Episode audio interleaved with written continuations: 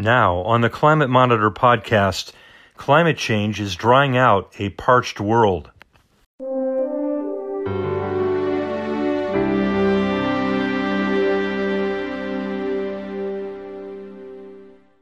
Researchers say most of the water vanishing from the Aral Sea and the Great Salt Lake is now in the oceans of this increasingly parched world.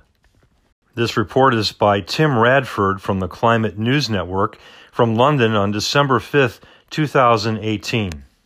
Climate change has begun to dry out the heart of almost every continent. This parched world's landlocked basins, they make up about a fifth of the Earth's surface, have lost at least 100 billion tons of water every year since the century began.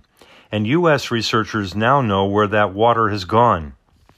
Groundwater, lake, and inland sea evaporation from inland Australia, the U.S. West, the Chilean deserts, Saharan Africa, the Middle East, and Central Asia is now in the oceans to account for at least 8% of global sea level rise so far. In effect, many of the world's arid zones are becoming progressively more arid, according to a new study in the journal Nature Geoscience. Researchers used 14 years of observation by a set of orbiting satellites known as GRACE for Gravity, Recovery, and Climate Experiment to observe the steady desiccation of regions that geographers know as endorheic basins. These are inland regions into which mountain streams, subterranean flows, and sluggish rivers drain. Among them, the Caspian and the Aral Seas in Eurasia and the Great Salt Lake in the United States. They are very different from the world's great exorheic basins, better known as the Nile, the Amazon, the Mississippi, and the Yangtze, all of which flow into the sea. People in exorheic basins know their water supply will always be replenished, but people farming or grazing cattle in the endorheic basins can now see their most vital resource slowly vanishing. According to Jida Wang, a geographer at Kansas State University who led the study, quote, over the past few decades, we have seen increasing evidence of perturbations to the endorheic water balance. She adds, this includes, for example, the desiccating Aral Sea, the depleting Arabian aquifer, and the retreating Eurasian glaciers. This evidence motivated us to ask is the total water storage across the global endorheic system, about one fifth of the continental surface, undergoing a net decline? The GRACE satellites have already answered a series of huge questions about the world's traffic in ice and water. They have weighed the loss of ice in the Antarctic and put a total to the impact of devastating floods in Australia in 2011 and the remote sensing instruments now deliver a measure of the rate at which endorheic water is disappearing.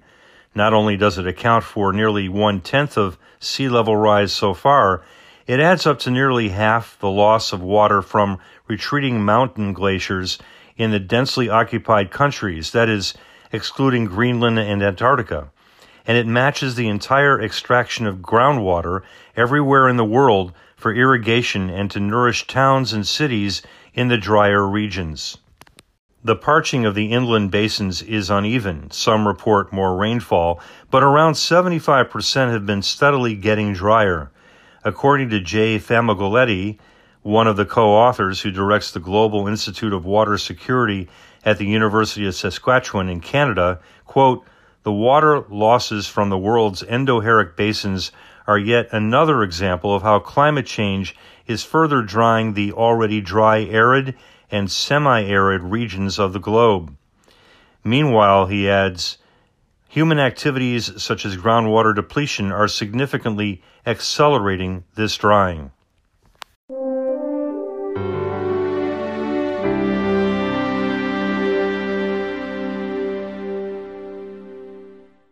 Tim Radford, who wrote this post for the Climate News Network, is a founding editor of the Climate News Network. He worked for The Guardian for 32 years, for most of the time as science editor. He has been covering climate change since 1988.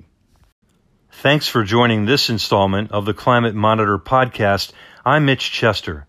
Climate Monitor, Earth's climate channel, stream broadcasts as a public service video and films about climate change and sea level rise issues, research, news, and solutions on Roku TV, Amazon Fire TV with Alexa, and at climatemonitor.tv. The Climate News Network is a free and objective service publishing a daily news story on climate and energy issues. For insightful climate reporting, please visit climatenewsnetwork.net. And please check this space for additional Climate Monitor podcasts and support our efforts by going to anchor.fm forward slash climate dash monitor, where you can make a small donation. Now, on the Climate Monitor podcast, better land use could slash U.S. emissions.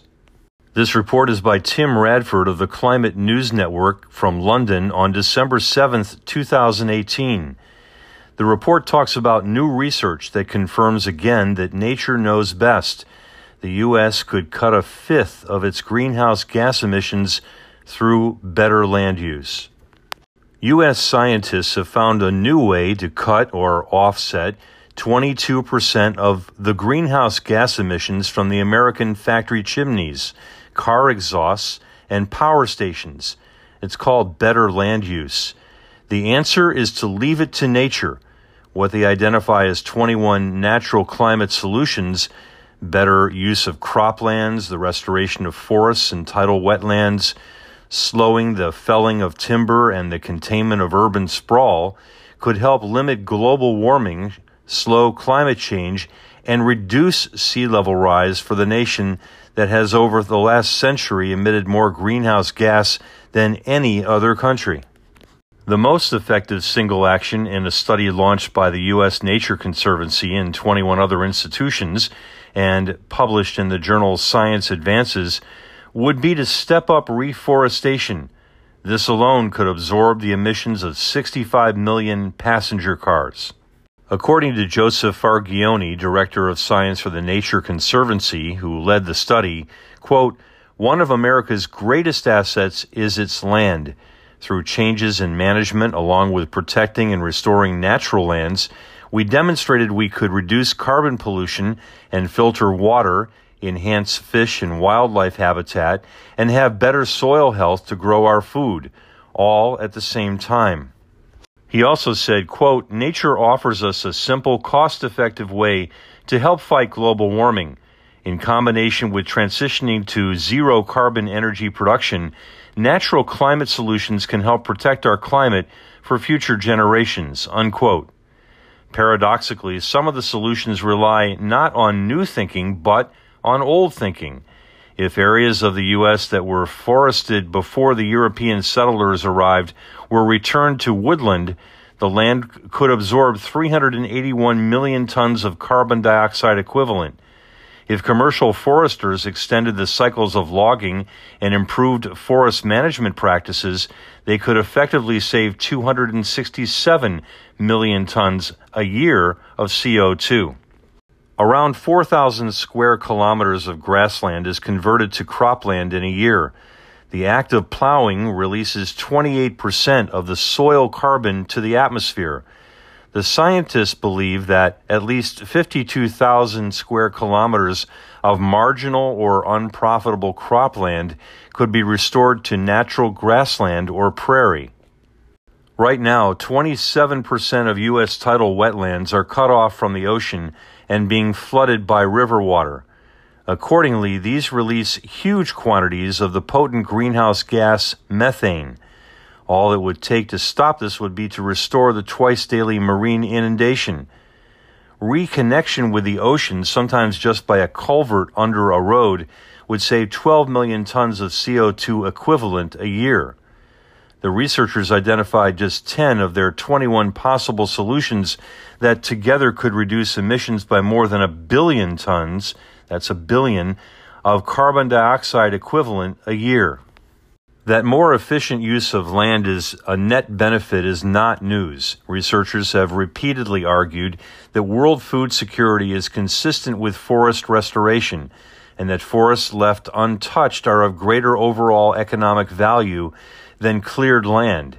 and that considered changes to farming practices could both deliver more food and leave farmers better off. But ironically, efforts to promote natural climate solutions in the U.S. get only 0.8% of public and private climate finance, even though these could provide 37% of the climate mitigation needed by 2030.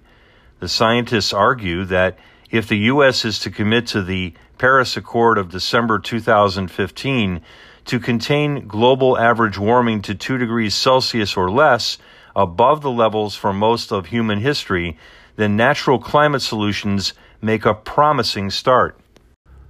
Lynn Scarlett, a former acting secretary of the United States Department of the Interior and now at the Nature Conservancy, said, quote, This study provides good news that making investments in nature will make a big difference while offering the potential for new revenues to farmers, ranchers, foresters, and coastal communities at the same time. End quote.